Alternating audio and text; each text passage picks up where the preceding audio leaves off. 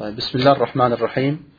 الحمد لله رب العالمين والصلاة والسلام على نبينا محمد وعلى آله وصحبه أجمعين. آه، على سبب الله دين هاند فلتن من الله سيجن تهيل بمهاتش كذرة بزنت الله. und auf seine Familie und auf all denjenigen, die in seine Fußstapfen treten, bis an den Tag der Auferstehung.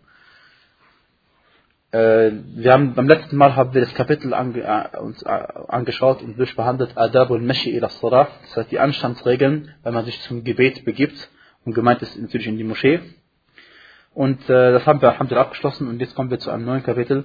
Und zwar jetzt ist man in der Moschee, jetzt äh, wird äh, gleich Iqama gemacht. Ähm, und dann wird das Gebet anfangen und deswegen passt es, dass der Autor jetzt an dieser Stelle erwähnt hat, das folgende Kapitel, Babun fi Arkan salati wa wajibatiha wa sunaniha. Das heißt, es geht um die Arkan des Salah, um die Wajibat des Salah und die Sunan des Salah. Und die Begriffe habe ich deswegen auf Arabisch gesagt, weil diese drei Begriffe auch allgemein bekannt sind und in jedem Fiqh so verwendet werden. Und zwar die Arkan sind die heute, die wir heute behandeln wollen, nicht alle, sondern ein Teil davon, wo wir heute behandeln, den größten Teil. Inshallah. Äh, die Arkan ist der Plural von Rücken. Und was das bedeutet, werden wir gleich im Einzelnen sehen. Äh, die Gelehrten haben das Gebet als Salah so definiert, dass sie gesagt haben, Salah bedeutet, Salah ist eine Aktion oder eine äh, Anzahl von Handlungen, also von, von Taten und von Aussagen, die mit dem Takbir anfangen und mit dem Taslim enden. So haben die Gelehrten das Salah definiert. Salah ist eine äh, Anzahl von Taten und Aussagen, die mit dem Takbir anfangen und mit dem Taslim enden. Äh, das musste man so definieren, weil das war das äh, Salah des Propheten sallallahu alaihi wasallam und weil Salah sprachlich gesehen nicht äh, genau das wiedergibt. Also äh, auf Arabisch äh, Salah, er hat gebetet oder er hat Dua gemacht, äh, bedeutet ja noch lange nicht, dass er anfängt mit Allahu Akbar und dann sagt er die Fatiha liest und so weiter und so fort. Diese Taten und diese Aussagen, die wir im Gebet machen, haben die Gelehrten drei geteilt. Und zwar in Arkan, der Plural von Rücken, in Wajibat, der Plural von Wajib und in Sunnah, der Plural von Sunnah. Und diese Einteilung ist nicht so, dass der Prophet sallallahu alaihi wasallam uns gesagt hat, das ist ein Rücken, das ein Wajib, das ist eine Sunnah, sondern, und auch nicht Allah subhanahu wa ta'ala im Koran, sondern die Gelehrten haben äh, aus dem, was uns überliefert ist im Koran und der Sunnah, entnommen, was Rücken sein muss und was Wajib sein muss und was eine Sunna sein muss. Und wir haben also durch die Sunna erfahren, dass einmal hat der Prophet eine bestimmte Sache vergessen, dann hat er das und das getan. Und einmal hat er etwas anderes vergessen, dann hat er etwas anderes getan. Ja? Und äh, das heißt, einmal hat er zum Beispiel eine Raka'a vergessen, dann hat er eine Raka'a nachgeholt. Und einmal hat er ein, äh, zum Beispiel ein Tashahud vergessen, dann hat er eben nicht den Tashahud nachgeholt, sondern hat er eben äh, zwei Sajdas gemacht. Ja? Und äh, das bedeutet, dass es gibt, dass, dass die Teile des Gebetes unterschiedlich gewichtig sind, unterschiedlich gehandhabt werden. Und um das zu wissen, müssen wir erstmal jetzt definieren, was bedeutet Rucken, was bedeutet Sunnah oder Wajib, was bedeutet Sunnah. Rucken haben die Gelehrten definiert als eine, eine, eine Sache oder ein Teil des Gebetes, dass, wenn man es weglässt, wenn man es weglässt, egal ob absichtlich oder aus Versehen, dann das Gebet ungültig wird. Es sei denn, man kann es natürlich irgendwie nachholen. Also ein Drucken ist etwas, dass man, wenn man es weglässt, egal ob absichtlich oder aus Versehen, dann ist das Gebet ungültig. Es sei denn, man kann irgendwie äh, diese Sache nachholen. Was das bedeutet, werden wir natürlich im Einzelnen sehen. Wajibat haben die äh, Gelehrten so definiert als eine, äh, irgendeine Tat oder eine Aussage, die, wenn man sie weglässt, kommt es darauf an, ob es man es absichtlich weggelassen hat oder es vergessen hat. Hat man es absichtlich weggelassen, ist das Gebet ungültig. Hat man es aus Versehen weggelassen, ist das Gebet nicht ungültig, sondern man muss dann stattdessen etwas tun. Und auch dieser Begriff muss äh, ist nicht sehr genau von mir, sondern äh, kommt nämlich auch äh, auf, auf, die, auf die Meinungsverschiedenheit der Gelehrten an, ob die zwei Sajdas von As-Sahu Pflicht sind oder nicht. Wie dem auch sei, also Wajib ist eine Tat, die, wenn man sie absichtlich weglässt, ist das Gebet ungültig. Und wenn man äh, die Tat aus Versehen weglässt, das heißt, man hat sie vergessen, dann äh, kann man sie nachholen. Aber wie man sie nachholt, werden wir sehen. Und was ich gesagt habe, die Definition, die ich gerade gesagt habe, gilt nach der Mehrheit der Gelehrten. Die Definition, die ich von Wajib gerade gesagt habe, gilt nach der Mehrheit der Gelehrten.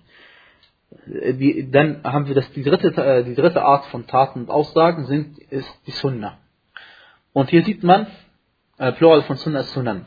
Und hier sieht man, dass der Begriff Sunnah im Arabischen, oder besser gesagt im Islam, äh, weit gefächert ist und viele Bedeutungen hat. Und verwendet wird für viele Sachen. Zum Beispiel die, die Handhabung Allahs. Wie Allah mit einem Volk umgeht, wenn sie das und das tut. Das nennt man auch die Sunnah von Allah. Ja? Äh, und äh, die Sunnah hat viele Bedeutungen. Und eine von diesen Bedeutungen ist eben der, eine Tat, die, wenn man sie tut, man dafür belohnt wird und wenn man sie nicht tut, man dafür nicht bestraft wird. Also eine Sunna, wenn man sie, äh, äh, eine Sunna ist also etwas im Gebet, dass wenn man es weglässt, egal ob vergessen oder aus Versehen oder, oder absichtlich, ganz egal, dann ist das Gebet immer noch gültig, aber natürlich die, die Belohnung ist nicht mehr vollkommen. Die Belohnung ist nicht mehr vollkommen. Und der Prophet sallallahu alaihi wasallam hat uns angespornt, in jedem Gebet so zu beten, wie er gebetet hat. Und er hat gesagt, Sallu kama ra'aytumuni usalli, betet so, wie ihr mich habt beten sehen. Demgemäß äh, sind die ähm, sind die Arkan des Salah, die, äh, was Rücken im Salah ist, oder manche Gelehrten nennen es auch Fard, äh, und Plural davon ist Furud, was Fard oder Rücken im Salah ist, sind 14 verschiedene Sachen, und manche sagen 15 Sachen, kommt darauf an, wie man die Sachen zusammenfasst oder nicht zusammenfasst. Der erste Rücken, und für jede Sache, die wir jetzt erwähnen, möchten wir auch den Beweis dafür erwähnen. Denn es gibt Arkan, über die sich die Gelehrten uneinig sind. Und wenn wir lernen, was der Hadith ist oder die Ayah ist, auf die wir uns stützen, dann, wenn jemand dich fragt, warum glaubst du, dass diese Sache Rukun ist oder nicht, dann hast du einen Beweis vor Allah subhanahu wa ta'ala. Wenn Allah dich fragt, kannst du ihm sagen, ich habe den Beweis gelernt und das ist der folgende Beweis gewesen. Der erste Rücken, der zum Salah gehört, ist das Qiyam, das heißt das Stehen im Gebet. Und da äh, spezifizieren wir weiter und sagen, nicht immer. Nicht immer ist das Qiyam ein Rücken im Gebet. Wann ist es kein Rücken im Gebet? Und zwar beim freiwilligen Gebet. Beim freiwilligen Gebet ist das Stehen im Gebet kein Rücken. Äh, und was bedeutet es, im Gebet zu stehen und was ist der Beweis dafür? Der Beweis dafür ist erstmal die Aussage Allah subhanahu wa ta'ala وَقُومُوا لِلَّهِ قَانِتِينَ Das heißt, steht vor Allah in Demut. Also im Gebet. Äh, und das ist eine Anordnung Allahs, also müssen wir sie umsetzen. Würden wir sie nicht umsetzen, wäre unser Gebet ungültig. Äh, und dafür gibt es auch zahlreiche andere Beweise. Und zwar, als der Prophet sallallahu alaihi wasallam den Leuten das Gebet beigebracht hat, hat er ihnen auch gesagt, dass sie also sich hinstellen im Gebet. Und äh, der Prophet sallallahu alaihi wasallam hat selbst gesagt, äh, Salli qa'iman, das heißt bete stehend. فَإِن لَمْ تَسْتَطِعْ فَقَاعِدًا Und wenn du nicht kannst, dann setz dich hin. Und diese Aussage, wenn du nicht kannst, bedeutet, wenn du kannst, musst du stehen. Und dann sagt er, فَإِن لَمْ تَسْتَطِعْ فَعَلَى جَنْبَ Und wenn du nicht sitzen kannst, dann eben liegend. Und dieser, äh, äh das heißt, der Beweis ist eindeutig klar. Und darüber gibt es auch meines Wissens nach keine Meinungsverschränkung unter den Gelehrten, dass man im Pflichtgebet stehen muss. Weil der, der Vers klar ist. Was bedeutet stehen? Ab wann steht jemand im Gebet? Manche Leute stehen, manche Leute sind äh, krumm, manche Leute sind mehr gebeugt und weiß nicht was. Ähm, die Antwort ist, äh, die Gelehrten haben gesagt, sobald man mit seiner Hand nicht seine Knie berühren kann, ja, dann würde man im Arabischen sagen, dass jemand steht. Und was bedeutet es, dass es Pflicht ist, im Gebet zu stehen? Äh, dass es Pflicht ist, im Gebet zu stehen, bedeutet, dass du alles tun musst, damit du auch stehen kannst. Das heißt, wenn du nicht stehen kannst, außer mit einem Stock, dann musst du einen Stock nehmen, um dich damit aufzustellen. Denn es gibt einen Grundsatz, und den haben wir erwähnt, und den werden wir wieder erwähnen, weil er sich durch den ganzen Fiqh zieht. Und zwar, wenn eine Tat Pflicht ist, dann sind alle Mittel, die du dazu in Anspruch nehmen musst, um diese Tat umzusetzen, auch Pflicht. Noch einmal, wenn irgendeine Tat Pflicht ist, dann sind alle Mittel, die du in Anspruch nehmen musst, alles, was du tun musst, um, diese, um diese Pflicht umzusetzen zu können, das ist automatisch auch Pflicht. Das heißt, der Weg dorthin ist Pflicht, genau wie die Tat selbst. Ist ja klar, weil du kommst ja nicht zur Tat hin, außer durch den Weg. Und wenn du nur stehen kannst, wenn du einen Stock in der Hand hast, um dich zu schützen, musst du das tun. Ja? Solange es, es dir möglich ist, wenn es, wenn es eine starke Bedrängnis ist für dich, dann ist es etwas anderes. Äh, das, äh, das heißt, das Stehen im Gebet ist also Pflicht im, im, im Pflichtgebet, im Fardgebet. Und damit meinen wir alles, was ein Fardgebet ist, was wir auch äh, erwähnen werden noch inshallah. Und zwar gilt das also nicht für den Kranken oder für jemanden, der Angst hat und nach manchen Gelehrten für diejenigen, für den Nackten, der keine Kleidung hat und ähm, für jemanden zum Beispiel, der sich irgendwo befindet, eingeschlossen und äh, das Dach niedrig ist und deswegen nicht stehen kann, für diese Leute alle ist natürlich eine Entschuldigung gegeben, deswegen brauchen sie nicht in ihrem Gebet stehen, weil sie auch nicht stehen können. Genauso, äh, wenn der Imam sitzend betet. Wenn der Imam sitzend betet, und damit meine ich, wenn er vom Anfang an sitzend betet, dann, wie der Prophet sallallahu alaihi gesagt hat, beten alle anderen äh, hinter ihm sitzend, denn er sagte sallallahu alaihi und wenn er sitzend betet, dann betet hinter ihm auch sitzend. Und beim freiwilligen Gebet ist es eben nicht der Fall.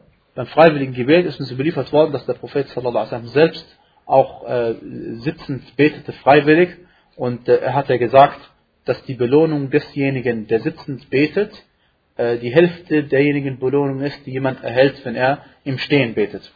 Also, wenn du freiwillig im Gebet, auch wenn du also kerngesund bist, jetzt nach irgendeinem Fahrtgebet. Und das soll kein Aufruf sein dazu, aber nur halt, falls jemand jemand sieht, der sitzen betet, nach dem Fahrtgebet betet er zwei Sunna, zum Beispiel nach dem Maghrib-Gebet, wie gerade eben, betet er zwei Rak'at Sunna, äh, sitzend, dann ist das äh, erlaubt und sein Gebet ist gültig, aber wenn er stehen konnte, erhält er genau die Hälfte der Belohnung.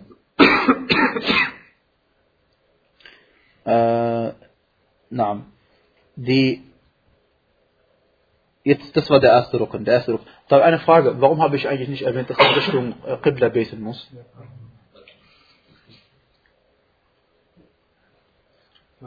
Warum habe ich nicht erwähnt, dass man Richtung Qibla beten muss? Ist das kein Bestandteil des Gebetes? Wenn jemand nicht in Qibla betet, sein Gebet ist ungültig, ist klar. Also beim Fardgebet auch wieder, ja. Ähm, beim Freiwilligen haben wir, wenn man auf, auf einem Reittier ist und so, dann gibt es ja andere Gesetze. Aber normalerweise im Pflichtgebet muss doch nicht, was ist die Antwort? Die Antwort ist einfach, das ist kein Rücken. Das Gebet in Richtung Qibla ist kein Rücken, sondern ist ein Schart, genau, eine Voraussetzung. Eine Voraussetzung für die Gültigkeit des Gebets ist, dass du zwischen Qibla wendest. Warum? Weil du kannst ja gar nicht Allah Akbar sagen, bis du dich in Qibla gewendet hast. Und dein Gebet fängt erst an mit Allah Akbar, wie der Prophet es uns definiert hat. Ja? Insofern, du musst dich in Qibla wenden, aber es ist kein Rücken, sondern ein Schart. Weil du musst es vor dem Gebet machen. Sonst ist dein Gebet ungültig. Äh, sonst ist nicht dein Gebet ungültig, sondern dein Gebet hat gar nicht erst angefangen. Äh, weil, weil ein Schart fehlt, eine Voraussetzung für die Gültigkeit des Gebets fehlt, dann hat dein Gebet erst gar nicht angefangen. Wie wenn du keinen Wudu hattest, keine Gebetswaschen gemacht hast, dein Gebet hat ja gar nicht erst angefangen. Tayyib. Machen wir weiter. Und zwar kommen wir zum zweiten Rücken, und zwar Takbirat al-Ihram. Äh, Takbirat al-Ihram äh, gemeint ist, das Sagen von Allahu Akbar am Anfang des Gebetes das Sagen von Allahu Akbar am Anfang des Gebetes. Und der Beweis davon ist, dass der Prophet sallallahu alaihi wasallam gesagt hat, إِذَا قُمْتَ إِلَى الصَّلَاةِ فَكَبِّرْ Wenn du dich zum Gebet aufstellst, dann sag Allahu Akbar. Dann sag Allahu Akbar. Und äh, warum ist das ein Beweis? Weil das ist entnommen aus einem gewaltigen Hadith. Also alle Arkan, die wir hier erwähnen, sind entnommen aus einem Hadith des Propheten sallam, und zwar, den kennen wir alle, als der Prophet sallam in der Moschee saß und dann kam jemand in die Moschee rein und hat den Propheten sallam begrüßt und dann hat er zwei Raka'at gebetet. Oder umgekehrt, er hat zwei Raka'at gebetet und dann hat er den Propheten sallam begrüßt. Und dann sagte der Prophet sallallahu alaihi wasallam zu ihm, Irji' fasalli fa lam tusall. Kehre zurück und bete noch einmal, denn du hast nicht gebetet obwohl er vor seinen Augen gebetet hat. Ja. Und dann hat der Mann ein zweites Mal gebetet und dann hat er wieder den Propheten sallallahu alaihi wasallam begrüßt. Und äh, dann hat der Prophet sallallahu alaihi wasallam zum zweiten Mal zu ihm gesagt, kehre zurück und bete noch einmal, denn du hast nicht gebetet. Und dann hat der Mann ein drittes Mal gebetet. Und dann kam ein drittes Mal zum Propheten sallallahu alaihi wasallam und dann sagte er zu ihm, kehre zurück. Äh, Wa'alik, er sagt, er hat ihm erwidert den Gruß und dann hat es ihm gesagt, kehre zum dritten Mal sagt er zu ihm, kehre zurück, denn du hast nicht gebetet. Und dann sagte er, dann schwört er bei Allah subhanahu wa ta'ala, dass er nicht ein besseres Gebet verrichten kann als das, was er eben verrichtet hat. Also er weiß es einfach nicht besser. Und dann sagt er, dann hat der Prophet sallallahu alaihi ihm das Gebet beigebracht. Und diesem Gebet hat der Prophet sallallahu alaihi ihm das beigebracht, was er unbedingt machen muss, wenn er, weil er ist neu. Er ist neu. Er bringt ihm jetzt das bei. Stellt euch vor, jemand hat keine Ahnung, wie er betet. Was bringt man ihm bei? Bringt man ihm die ganzen Sunan bei? Nein. Man bringt ihm erstmal die Arkan bei, das, was er unbedingt machen muss, ohne dem das Gebet nicht fährt. Und das hat der Prophet sallallahu alaihi wasallam gemacht und da hat er zu ihm gesagt, إذا قمت إلى الصلاة فكبر. Wenn du dich zum Gebet aufgestellt hast, dann sag Allahu Akbar. Und wir wissen nicht, was der Mann alles falsch gemacht hat. Ja? Aber er hat einige Sachen anscheinend falsch gemacht. Vielleicht hat er Allah Akbar sogar vergessen am Anfang. Wissen wir nicht. Ja? Auf jeden Fall hat der Prophet sallallahu alaihi wasallam ihm gesagt, wenn du dich zum Gebet aufstellst, dann sag Allahu Akbar. Aus diesem Hadith lernen wir folgendes. Und zwar, äh, das ist übrigens die Ansicht der Hanabila, das heißt der Hanbalitischen Rechtsschule. Sie haben gesagt, wenn du ins Gebet eintreten willst, musst du Allahu Akbar sagen und alle anderen Ausdrücke gelten nicht. Das heißt, wenn du irgendeine Variation bringst, Allahu Akbar heißt, Allah ist größer, wortwörtlich. Und gemeint, er ist der Größte, natürlich ist das gemeint, ja. Aber Allahu Akbar, Allah ist größer, heißt das wortwörtlich. Äh, äh, die, äh, das sind die Hanbalik und die Malikiya. Die äh, Hanafiya sagen, ähm, du musst nicht ausgerechnet Allahu Akbar sagen. Sie sagen, es reicht auch aus, wenn du irgendeinen Ausdruck verwendest, der, durch den du Allah subhanahu wa ta'ala lobst und rühmst. Ja? Irgendeinen Ausdruck erwähnst, durch den du Allah subhanahu wa ta'ala lobst oder rühmst. Das heißt Ijlal auf Arabisch, Ijlal.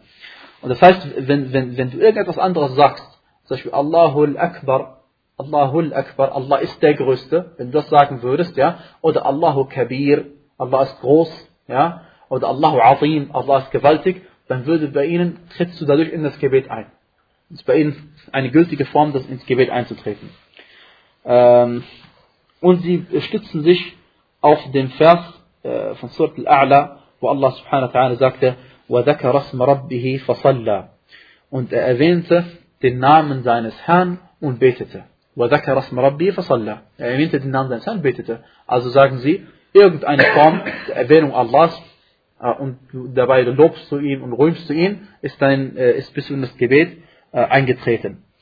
Ähm, die, ähm, äh, die, die Schafi'itische Schule, sie haben, sie sind, sie sind nicht ganz, äh, weiß es, äh, weit entfernt von, der, von den anderen Hanbali und äh, Malikiya. Sie sagen, solange du Allah, Allah sagst und danach irgendein Wort, das entspringt, äh, das der gleichen Wurzel entspringt wie äh, Kabir oder Akbar, Al-Akbar, also irgendwie aus Kaf, Ba und Ra, dann ist dein Gebet gültig. Also wenn du sagst Allahu Akbar, ist dein Gebet gültig. Allahu Kabir ist dein Gebet gültig. Aber wenn du sagst Allahu Azim, ist dein Gebet nicht gültig, wie bei den Hanafiten wäre es gültig gewesen. Ja? Und die richtigere Ansicht ist, Wallahu ta'ala die Ansicht natürlich der Hanbaliya und der, der dass kein anderer Ausdruck gilt außer Allahu Akbar. Und der Grund dafür ist, dass der Prophet sallallahu alaihi wasallam äh, nur diesen Ausdruck verwendet hat und ist nicht, uns ist nichts anderes überliefert worden als dieser Ausdruck. Und was den Vers angeht, mit dem sie versucht haben zu beweisen, dass man irgendeine äh, eine Lobpreisung Allahs erwähnen kann und dann beten, dieser Beweis ist nicht stark oder ist schwach, weil es geht hier um Zakat al-Fitr. Es geht um Zakat al-Fitr in diesem Vers und äh, gemeint ist mit dem Gedenken des Herrn, des Namens deines Herrn ist gemeint der Takbir am Tag vom Eid. Und Allah subhanahu wa ta'ala hat am besten Bescheid. Und dann äh, Fasalla und er betete oder betet, gemeint ist Salat al-Eid und nicht äh, die anderen äh, Gebete und hat mit unserem Thema also äh, gar nichts zu tun. Es geht um Zakat und Fitr in diesem Vers. Wallahu ta'ala alam. Also, äh, muss man sagen, Allahu Akbar, wenn man irgendetwas anderes sagt, ist das Gebet äh, nicht ungültig, sondern das Gebet hat gar nicht stattgefunden. So ist der richtige Ausdruck. Äh, na. Jetzt, die, der dritte Rücken, der dritte Rücken in, in, in, im Salah ist welcher? natürlich das Lesen der Fatiha, äh, äh, der ersten Surah des Koran. Al-Fatiha, die eröffnende oder auch genannt äh, Umm al-Quran, die Mutter des, des Koran oder Ummul, oder auch genannt Ummul Kitab, die Mutter des Buches. Und es gibt noch andere Namen. Ähm, Allah subhanahu wa ta'ala hat die Fatiha genannt As-Salah. Äh, das heißt, die Fatiha wird auch As-Salah genannt. Und, äh, äh, und Allah subhanahu wa ta'ala hat auch die, die, den Koran, die Fatiha mit As-Sab'ul Mathani, das heißt die sieben sich wiederholenden Verse. Und äh, na, das Lesen der Fatiha ist ein, ein Rücken nach der richtigeren Ansicht, äh, weil der Prophet sallallahu alaihi wasallam gesagt hat, der Hadith ist bei Bukhari, bei Muslim und bei anderen, La salata liman lam yaqra bi Fatihat al-Kitab. Kein Gebet für denjenigen, der die Fatiha nicht gelesen hat.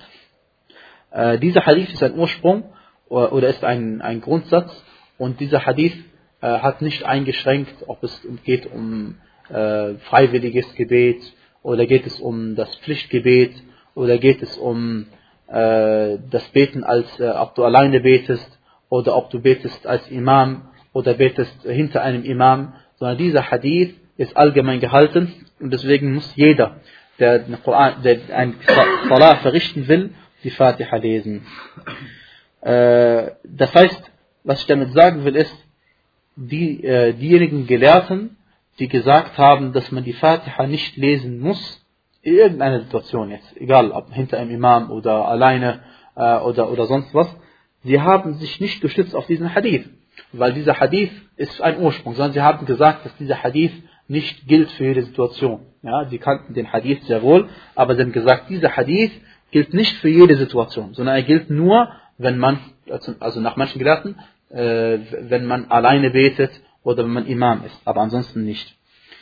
Äh, aber natürlich äh, ist das nicht der einzige Hadith, der uns äh, beweist, dass, der, dass das Lesen der Fatiha ein Rücken ist, sondern ebenso sagte der Prophet sallallahu alaihi wa ala alihi wa sallam, أيما صلاة لا يقرأ فيها بفاتحة الكتاب فهي خداج.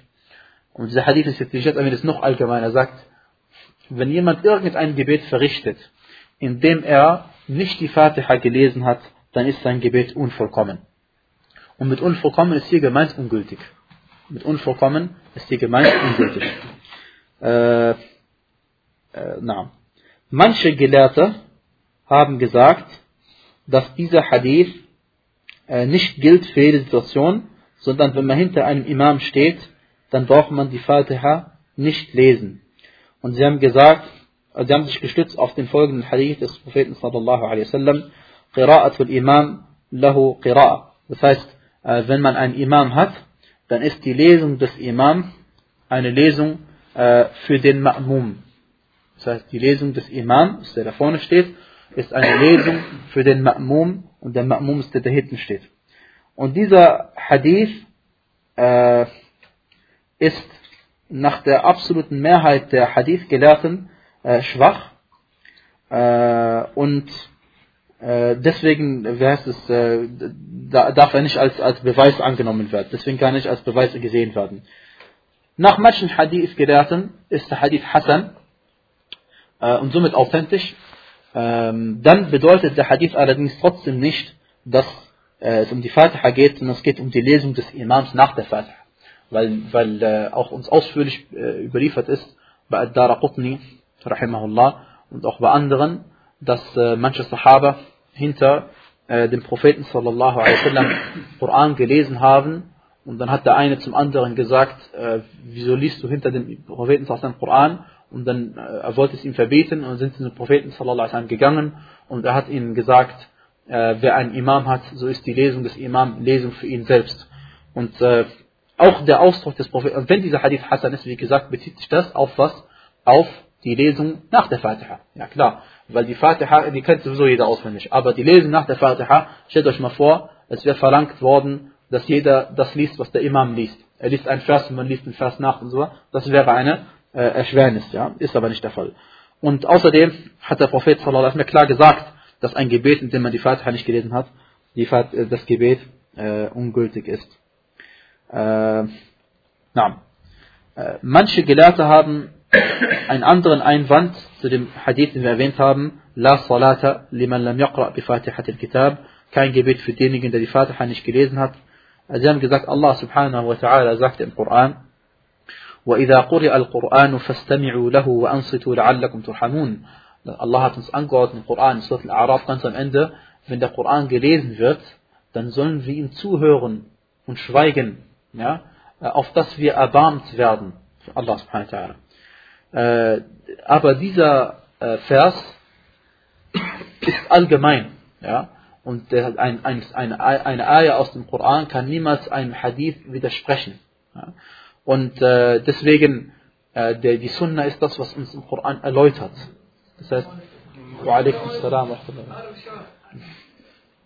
und deswegen, äh, wenn, wenn irgendwie etwas im Widerspruch zu sein scheint, dann muss man versuchen, äh, den Einklang zu finden, weil für die Gelehrten erklären es einem, natürlich die erklären, die Gelehrten wissen, was, wie man äh, die Hadithe in Einklang bringt mit den Versen aus dem Koran. Und das eine widerspricht dem anderen nicht. Und äh, es, es, es, es, handelt sich auch nicht um Nasr. Was uns überliefert ist in manchen Hadithen, äh, dass der Grund für die Herabsendung dieses Verses folgender war. Und zwar, dass manche Sahaba hinter den Propheten, während der Koran gelesen hat, normal geredet haben und begrüßt haben sich gegenseitig hinter dem, äh, im Gebet, also sie begrüßt haben. Das war also noch bevor ihnen befohlen wurde zu schweigen und ruhig zu sein und zuzuhören. Und aufgrund ihres Redens, Salamun ala Fulan, äh, Friede sei auf dem, also sie haben sich gegenseitig begrüßt. Ja, wenn jemand kam, wenn jemand ging, äh, das ging wahrscheinlich eher nicht, aber jemand kam. Äh, und dann wurde dieser Vers herabgesandt nach manchen Hadithen, ähm, dass sie äh, dem Koran zuhören sollen. Das heißt, diese, diese Offenbarungsgrund oder dieser Vers hat mit unserer Thematik direkt erstmal gar nichts zu tun. Davon abgesehen, dass manche Gelehrte der Ansicht sind, dass dieser, äh, dass diese Eier herabgesandt worden ist in Bezug auf das Freitagsgebet und dass mit der Koranlesung die gemeint ist die äh, Khutbah, äh, die, äh, die Predigt am Freitag. Ja. Äh, der Prophet sallallahu alaihi wasallam ähm, ja, es gibt noch folgende Überlieferungen, die vielleicht interessant sind in diesem Thema.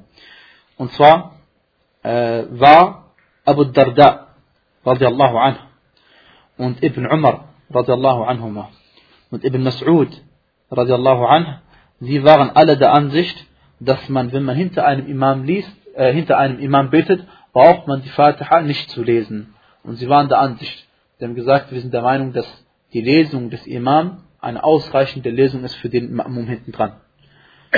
Abu Huraira, radiallahu anhu ardah, war anderer Ansicht. Er wurde genau in diesem Thema gefragt und er war der Ansicht, dass man die Fatiha äh, lesen muss. Und der, der Isnad zu all diesen Sahaba ist sahih. Ja? Das heißt, wir wissen, es gab auch von damals äh, mehr als eine Ansicht äh, in diesem Thema. Ja, ähm, Abu Huraira, radiallahu anhu, äh, hat uns folgendes überliefert. Der Hadith ist bei äh, Abu Dawud, äh, rahimahullah, und der Hadith ist auch sahih. Er sagte, أمرني رسول الله صلى الله عليه وسلم أن أنادي أنه لا صلاة إلا بقراءة فاتحة الكتاب فما زاد. Abu Huraira radiallahu anhu sagt, der Gesandte Allah sallallahu alaihi wasallam hat mir angeordnet, auszurufen.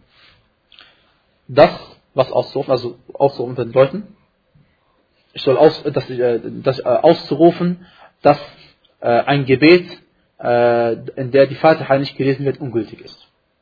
Er sagt also nochmals, der Gesandte Allah sallallahu alaihi wasallam hat mir angeordnet, dass ich ausrufen soll, dass ein Gebet, äh, in der die Fatiha nicht gelesen wird, äh, das Gebet ungültig ist. Und wenn man diesen Hadith verinnerlicht, äh, kommt man sehr schnell zum Schluss, dass dieser Hadith ein klarer Beweis ist dafür, dass die Fatiha gelesen werden muss. Warum? Weil die Leute, unter denen Abu Huraira radiallahu anhu arda, das ausrufen wird, sind wer?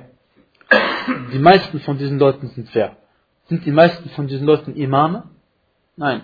Äh, ich rede jetzt vom Fardgebet, vom Pflichtgebet. Ja, lass mal die freiwilligen Gebete weg. Der betet jeder alleine, der lesen wir so die Fatiha, bei allen Gelehrten liest man die Fatiha. Ob es Rucken ist oder nicht, oder nicht, ist ein anderes Thema. Aber man, man muss bei allen Gelehrten die Fatiha lesen, wenn man alleine betet. Das Salatan لم يقرأ فيها بأم الكتاب فهي خداج فهي خداج فهي خداج غير تام Er sagte, wer ein Gebet verrichtet, der Prophet aber überliefert den Propheten wer ein Gebet verrichtet, in der er nicht die äh, Fatiha liest, so ist sein Gebet äh, unvollständig. Unvollständig, unvollständig. Und im Arabischen betont er es noch ein viertes Mal, sagt er unvollständig. Bismillah. Alhamdulillah. Salatu wassalamu ala Rasulillah. Äh, also noch einmal, äh, Hisham ibn Zuhra, äh, radiallahu anhu arda'ah, hat uns überliefert, dass Abu Huraira radiallahu anhu folgendes gesagt hat der Gesandte Allah sallallahu alaihi hat gesagt wer ein Gebet verrichtet in der er nicht die Fatiha oder in der er nicht die Mutter des Koran gelesen hat so ist sein Gebet unvollständig unvollständig unvollständig und dann sagt er erst zum vierten Mal unvollständig, weil im Arabischen sind das drei Ausdrücke. Khidaj heißt unvollständig und Ghayrutan ist nochmal eine vierte Bestätigung, ein anderer Ausdruck für unvollständig. Äh, und gemeint unvollständig ist ungültig in diesem Fall. Unvollständig ist gemeint ungültig. Äh, dann sagte er, قلت يا أبا هريرة Zuhra, der den Hadith über Abu Huraira überliefert, sagte, O Abu Huraira, manchmal bin ich hinter einem Imam. Inni akunu ahyanan wara'a Imam. dann sagt dann قال فغمز ذراعي وقال اقرأ بها يا فارسي في نفسك فإني سمعت رسول الله صلى الله عليه وسلم يقول dann sagte Abu Huraira hat dann ihn an seinen Arm gepackt und zu ihm gesagt lies sie für dich selbst trotzdem und zwar hat er den Gesandten sallallahu alaihi wasallam welchen Hadith sagen hören der Gesandte sallallahu alaihi wasallam sagte قال الله عز وجل Allah der Allmächtige und der Ruhmvolle sagte قسمت الصلاة بيني وبين عبدي نصفين ich habe das Salah äh, für, mich, äh, für mich und meinen Diener in zwei Teile aufgeteilt. Ich habe das Salah äh, für mich und meinen Diener in zwei Teile geteilt. Äh, und dann sagt Allah subhanahu wa ta'ala, wenn, wenn der Diener sagt Alhamdulillahi Rabbil Alamin, dann sagt Allah subhanahu wa ta'ala, äh, mein Diener hat mich gelobt. Und dann, wenn der Diener sagt Ar-Rahman Ar-Rahim, dann sagt Allah subhanahu wa ta'ala, Asna alayya abdi. Mein Diener hat mich äh, gepriesen. Und dann, wenn der Diener weiterhin sagt, Maliki yawmiddin, dann sagt Allah subhanahu wa ta'ala, abdi. Mein Diener hat mich gerühmt.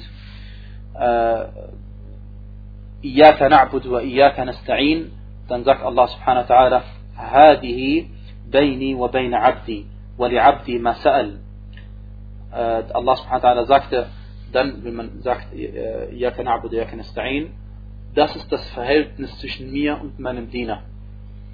Und mein Diener wird erhalten, was er verlangt. Und dann, wenn, dann sagt man weiterhin, اهدنا الصراط المستقيم صراط الذين أنعمت عليهم غير المغضوب عليهم ولا الضالين und dann sagt Allah subhanahu wa ta'ala فهؤلاء لعبدي ولعبدي ما سأل dies gehört meinem Diener, weil dieser Teil des Gebetes ist für meinen Diener bestimmt und mein Diener wird das erhalten, was er verlangt hat. Und der Hadith ist bei Muslim, bei Abu Dawud. Äh, was ist der Beweis aus diesem Hadith? Allah subhanahu wa ta'ala hat die Fatiha wie genannt? As-Salah. Allah subhanahu wa ta'ala hat in diesem Hadith die Fatiha, Hadith Qudsi natürlich, ja, hat Allah subhanahu wa ta'ala die Fatiha genannt As-Salah, das Gebet. Das heißt, wenn du nicht die Fatiha gelesen hast, hast du eigentlich gar kein Salah verrichtet. Und des Weiteren sagte Ubadah ibn Samit radiallahu anhu, السلام فذكرت كنا خلف رسول الله صلى الله عليه وسلم في صلاة الفجر عبادة بن الصامت رضي الله sagte wir waren hinter dem Gesandten الله عليه وسلم im Fajr Gebet فقرأ رسول الله صلى الله عليه وسلم فثقلت عليه القراءة der Gesandte الله عليه وسلم hat gelesen im Salah, im Fajr Salah und die Lesung des Koran fiel ihm schwer فلما فرغ قال لعلكم تقرؤون خلف إمامكم Warum fiel ihm die Lesung schwer? Weil manche Leute gelesen haben hinter ihm. Er hat gelesen im Salah und hinter ihm haben auch Leute laut gelesen. Und dann sagte der Prophet sallallahu alaihi wasallam des Gebetes, anscheinend lest ihr, während euer Imam liest. Anscheinend lest ihr, während euer Imam liest. Dann sagten sie, äh, Naam. Wa alaikum salam. Dann sagten sie, Naam hazan, jawohl, wir lesen schnell. wir lesen schnell, weil er liest, wir lesen, wir wollen die Lesen nicht verpassen. In einer anderen Version sagt er, Naam, naf'al hada. Jawohl, wir machen das. Jawohl, wir machen das. O Gesandter Allahs. Und dann sagte der Gesandte Allahs, sallallahu alaihi wasallam, لا تفعلوا إلا بفاتحة الكتاب فإنه لا صلاة لمن لم يقرأ بها. Tut dies nicht, außer mit der Mutter des Buches, denn wenn jemand die Mutter des Buches nicht gelesen hat, dann hat er kein Gebet verrichtet. Also tut dies nicht, das heißt, lest nicht hinter eurem Imam Koran, während er Koran liest, es sei denn mit der Mutter des Buches. Denn, er hat nicht gesagt, also sein Mutter des Buches und dann freiwillig, das dürftest du. Nein, er hat gesagt, denn wer nicht die Fatiha gelesen hat, hat nicht gebetet. Und der Hadith ist bei Abu Dawud und bei Ibn Hibban und bei anderen. Und Al-Bukhari, rahimahullah, sagte, der Hadith, der Hadith ist sahih. Äh, es gibt eine Version dieses Hadiths, in dem der Prophet sallallahu alaihi wasallam Ende gesagt hat, La taf'alu. Äh, in dem er der Prophet sallallahu alaihi wasallam den Leuten gesagt hat, dass sie hinter ihrem Imam nicht den Koran lesen sollen. Und das ist der Hadith zu Ende. Und dann lautet, dann kommt nach dem Hadith, فانتهى الناس عن القراءة وراء الإمام. Und dann haben die Leute aufgehört, hinter dem Imam Koran zu lesen. Aber diese Aussage sind die Gelehrten sich uneinig. Manche sagen, diese Aussage ist von Abu Huraira, radiallahu anhu. Und manche sagen, diese Aussage ist von Al-Zuhri, einer der Imame der Tabi'in. Was hat das für Konsequenzen? Jawohl, wenn Abu Huraira das gesagt hat, das würde bedeuten, die Sahaba haben dann aufgehört, hinter dem Propheten sallallahu alaihi wasallam Koran zu lesen. Wenn aber das äh, der Tabi'i Gelehrte gesagt hat, dann bezieht das auf seine Zeit. Beziehungsweise auf, äh, ebenfalls auf die Sahaba-Zeit, äh, weil in einer Version heißt es, äh, dass die dann die Leute hinter dem Gesandten Allah sallallahu alaihi wasallam aufgehört haben zu lesen, wenn er laut las. Und äh, Ibn Shihab al-Zuhri, rahimahullah, ist ein Imam der Tabi'in und diese Aussage wäre dann äh, also äh, Mursal, weil wir nicht wissen, wer ihm das überbracht hat. Und zwischen ihm und den Sahaba, die zwischen, hinter dem Propheten gebetet haben, äh, ist dann eine Lücke in der Überlieferungskette. Deswegen wäre seine Aussage nicht authentisch. Ähm, und das ist auch die richtigere Ansicht. Und zwar, dass es die Aussage von Ibn Shihab al-Zuhri ist, rahimahullah, und nicht die Aussage von Abu Huraira, radiallahu anhu ardah. Weil ganz einfach, wie wir schon vorhin gelesen haben, dass Abu Huraira, radiallahu anhu, derjenige Sahabi war, der an sich was Koran lesen muss. Da kann es nicht sein, dass er überliefert uns auch, dass wir nicht Koran lesen, dass Sahaba nicht Koran gelesen haben, hinter den Propheten sallallahu alaihi wasallam. Dann gibt es eine Überlieferung, bei äh, wie heißt es, Abu Dawud. Und zwar hat Ubada ibn Samit, dieser selbst, dieser Sahabi, nach der Zeit des Propheten sallallahu alaihi wasallam, äh, äh, der Hadith, ich jetzt sage, mit der Version ist umstritten. Manche sagen, wie es äh, Dara Qutni, er sagt, er ist Hassan, und manche Gelehrte Albani sagen, der ist Taif. Äh, äh, wegen der Vorgeschichte vorher, die ich jetzt erwähne. Aber das der Hadith selbst, der uns interessiert, ist genau die gleiche. Und zwar Ubadah ibn Samit, anhu, der Überlieferer des Hadiths gerade eben, also, äh, dass sie hinter dem Propheten das falsche Gebet gebetet hatten und so weiter und so fort. Übrigens aus dem Hadith gerade eben entnehmen wir, dass der Prophet sich woran gestört hat. Er hat sich daran gestört, dass die Leute laut gelesen haben. Ja. Das heißt, beim, beim leise Gebet, sowieso muss man die Fatiha lesen. Ja. Da gibt's, äh, das ist zweifellos sowieso. Bei der, beim, beim Gebeten, als Sirriya, das heißt leise Gebete, muss man die Fatiha so oder so lesen. Für jeden Ma'mum und Imam. Ubada, nach der Zeit des Propheten sallallahu alaihi wasallam, einmal kam er zu spät zum Gebet und äh, dann hat äh, Abu Nu'aym, der Muazzin, schon das Gebet äh, schon Adhan gemacht und Iqama gemacht also und hat schon angefangen zu beten. Und dann kam äh, Ubada radiallahu anhu zu spät und hat sich dann eingereiht in die Reihen und dann las er, so heißt im Hadith, dann las er die Fatiha, während Abu Nu'aym, der Muazzin, der Imam in diesem Fall, laut las. Und dann fragte äh, ihn äh, Nafi' rahimahullah, ein Überlieferer, da fragte ihn Nafi', der neben ihm gebetet hat, neben dem Sahabi Ubada, er sagte zu ihm, liest du etwa Koran, während äh, Abu Nu'aym äh, laut liest im Gebet? Dann sagte der äh, Ubada radiallahu anhu, selbstverständlich, denn wir haben einige Male hinter den Propheten sallallahu alaihi wasallam gebetet, in Gebeten, wo er laut las. Und dann hat er genau den Hadith erwähnt, den wir gerade eben erwähnt hat, das war, dass er die Leute gefragt hat, habt ihr hinter auch dem Imam etwa gelesen? Sie sagen ja und dann sagt er, er tut es nicht außer mit Al-Fatiha.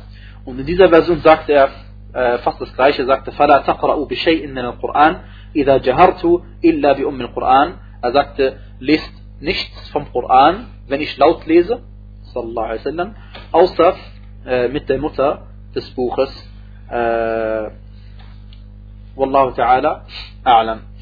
Ja, auf jeden Fall, die, äh, äh wie gesagt, also es gilt für den Imam und gilt auch für den äh, Ma'mum.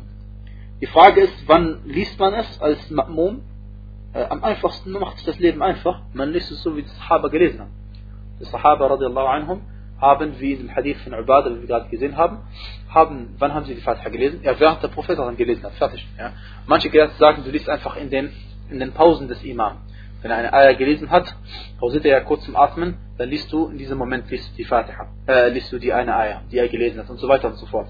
Wie dem auch sei, egal ob du die Fatiha vor dem Imam liest, mit dem Imam liest, nach dem Imam liest, du musst sie gelesen haben, aber am besten ist es, du liest es während der Imam liest. Warum?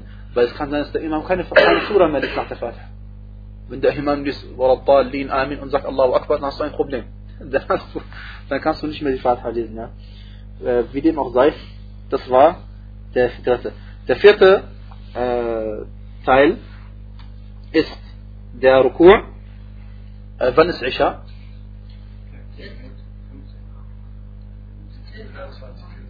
Alhamdulillah, sehr schön. Äh, dann machen wir noch den vierten Teil und dann machen wir Schock inshallah, falls Sie noch äh, Fragen oder sowas haben. Äh, beim vierten äh, Rücken ist äh, 18? Gut, dann machen wir lieber jetzt schon, weil sonst haben wir keine Zeit mehr. Das ist jetzt ein paar Minuten. Äh, sallallahu barak ala Muhammad wa ala alihi wa sahbihi ajma'in.